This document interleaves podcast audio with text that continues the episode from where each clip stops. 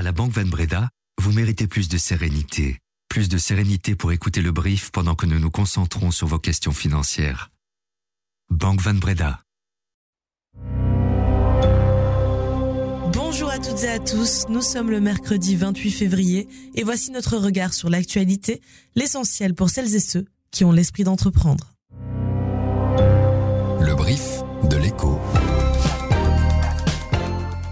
Chez Bruxelles Airlines, un vol sur cinq devrait rester cloué au sol aujourd'hui.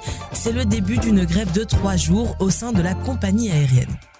En capturant le CO2 de sa cimenterie d'Antoine dans le Hainaut pour le stocker en mer du Nord, le géant allemand Heidelberg pourrait réduire le total des émissions de CO2 belge de 1%. Le CEO de Bipost, Chris Peters, a dévoilé son plan pour l'entreprise aux députés hier. Il s'articule autour de quatre thèmes, la qualité, le service aux clients, la digitalisation et l'innovation. Je suis Ondine Moires et vous écoutez le brief.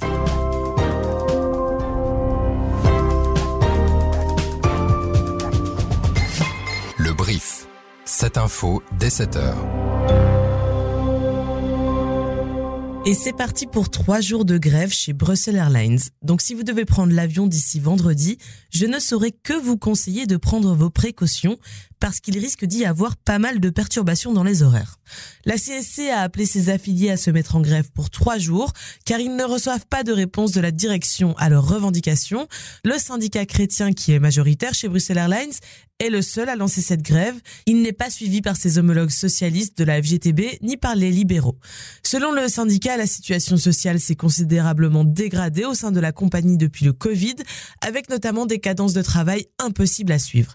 Écoutez Didier Leb, il est délégué permanent de la CSC chez Brussels Airlines.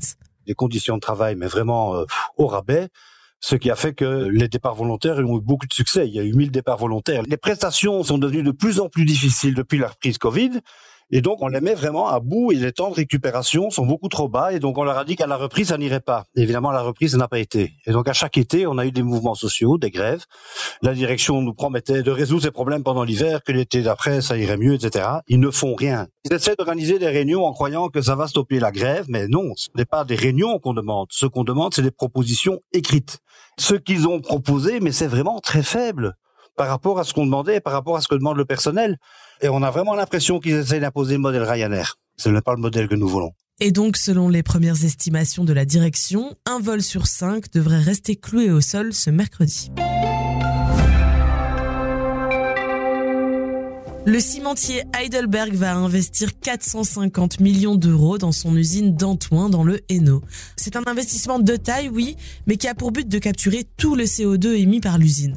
Actuellement, la cimenterie d'Antoine est considérée comme l'un des plus gros émetteurs de CO2 en Wallonie. À partir de 2029, les nouvelles installations devraient capturer jusqu'à 97% du gaz carbonique émis pour ensuite le transporter et le stocker dans des champs de gaz et de pétrole vides en mer du Nord. Et si le projet est bien achevé d'ici 2029, on parle d'une réduction de près de 1% des émissions totales de la Belgique. La décision finale sur l'investissement sera prise d'ici à la fin de l'année, en fonction notamment des subventions européennes et wallonnes, car un soutien public s'avère indispensable pour un projet d'une telle envergure. Et de 4. Chris Peters est le quatrième CEO de Bipost à se présenter devant les députés pour répondre à leurs questions. En une seule législature, ça fait un peu désordre, comme n'ont d'ailleurs pas manqué de le faire remarquer certains membres de la commission entreprise publique de la Chambre. Et la tâche n'est pas forcément facile pour le nouveau patron qui a été nommé il y a moins de six mois. Le volume de courrier ne cesse de baisser et puis la perte de la concession de distribution des journaux aura forcément des conséquences très dures à digérer. Le plan de Chris Peters a donc pour objectif de trouver de nouveaux volumes ailleurs. Notre journaliste Nicolas Kezeil a assisté à l'audition du patron de Bipost. Il m'a expliqué les grandes lignes de sa stratégie. Oui, alors effectivement, le CEO de Bipost, pour sa première audition, a développé un, plan du futur en quatre axes.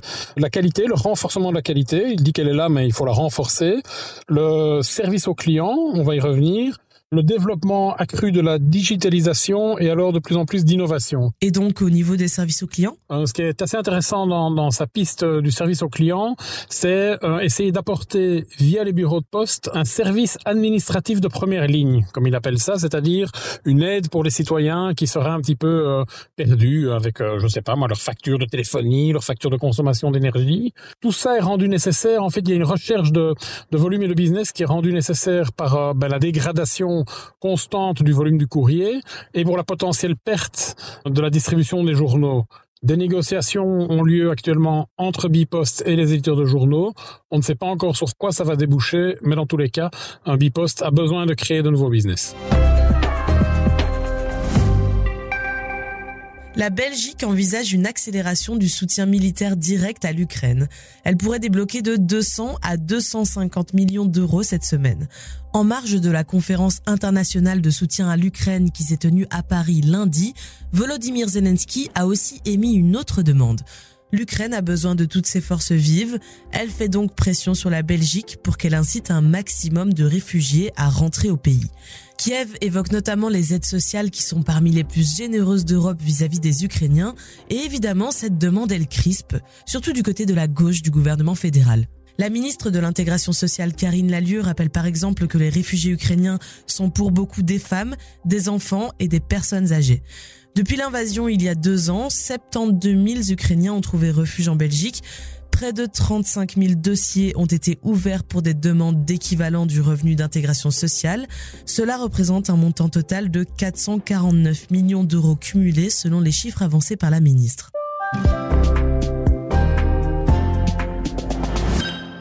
57 000 dollars. Le Bitcoin n'avait plus atteint ce niveau depuis décembre 2021.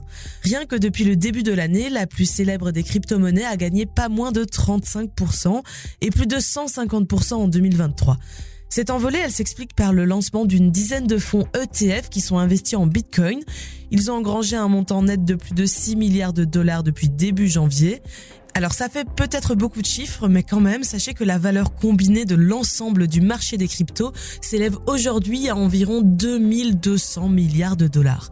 Cette valeur, elle était retombée à 820 milliards de dollars en 2022 lors de l'effondrement de la plateforme américaine FTX. Sur les marchés, la bourse de New York a clôturé divisée ce mardi en attendant des nouvelles de l'inflation américaine plus tard dans la semaine.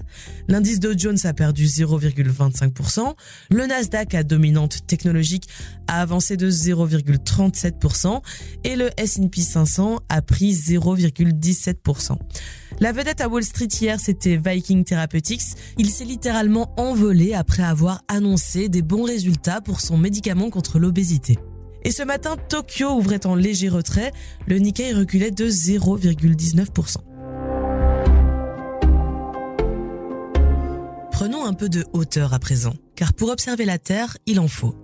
La start-up namuroise Stratos Solutions veut démocratiser l'accès aux photographies aériennes grâce à une plateforme adaptable sur les petits avions de tourisme ou avec des drones. Ce n'est pas destiné au grand public, mais plutôt à des gestionnaires d'infrastructures, à des exploitants agricoles, à des assureurs ou encore à des communes. Par exemple, pour observer l'évolution d'un chantier près d'un pipeline, la croissance de la végétation près d'une ligne ferroviaire ou même la montée des eaux. Concrètement, la société utilise des petits avions de tourisme et des motoplaneurs qui peuvent voler plus longtemps et plus haut. Elle y intègre un ensemble de capteurs à vision thermique ou laser notamment qui collectent les données automatiquement pendant le vol. La photographie aérienne, ce n'est pas vraiment nouveau, mais Julien Losso, le tout nouveau CEO de Stratos Solutions, explique en quoi cette plateforme innovante.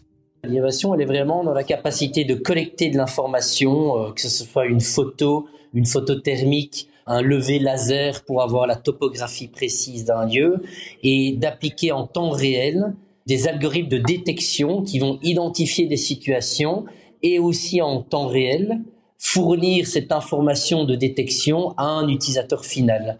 Donc l'innovation, elle est vraiment dans l'outil qu'on a développé pour collecter, analyser et transmettre en temps réel eh bien, des situations.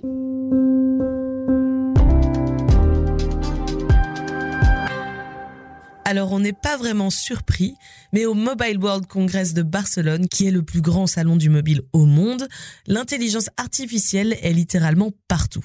Les marques de smartphones et d'appareils connectés sont évidemment les plus bruyantes sur le sujet, avec une ribambelle d'applications plus ou moins utiles. Les opérateurs téléphoniques se creusent aussi la tête pour faire partie de la révolution qui se prépare. Dans cette bataille, l'un des plus actifs est probablement l'allemand Deutsche Telekom. David Platzer, c'est l'un des managers chez Deutsche Telekom. Il travaille notamment sur le développement du bon vieux routeur pour en faire un outil dopé à l'IA. Et pour cela, l'opérateur mise sur le développement du Wi-Fi sensing. Écoutez. Avec le Wi-Fi Sensing, vous pouvez définir des profils sur la base de la corpulence des occupants, par exemple. Cela peut servir pour des applications de sécurité. Le routeur reconnaîtra une personne en fonction de son poids, de sa taille. Il pourra aussi déterminer si cette personne est autorisée ou non à être dans la maison. Cela peut aussi servir à détecter une chute de vos grands-parents, par exemple. À l'avenir, cela va vraiment aider des gens. Et à terme, ce routeur robot pourrait même générer un assistant en hologramme.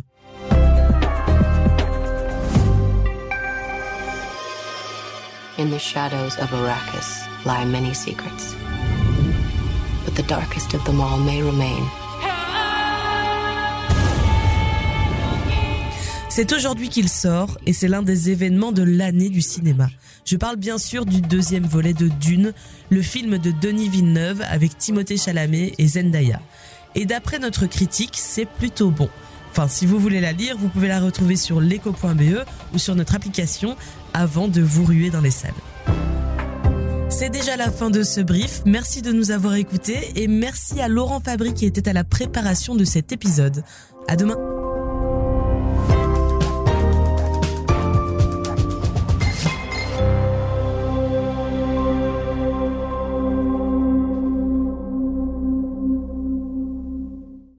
À la Banque Van Breda, vous méritez plus d'équilibre, plus d'équilibre financier, plus d'équilibre financier pour vous et votre entreprise pour pouvoir vous concentrer sur votre équilibre vie professionnelle, vie privée. Vous méritez également plus de Banque Van Breda pour votre vie professionnelle et privée. Banque Van Breda, réservée aux entrepreneurs et aux professions libérales.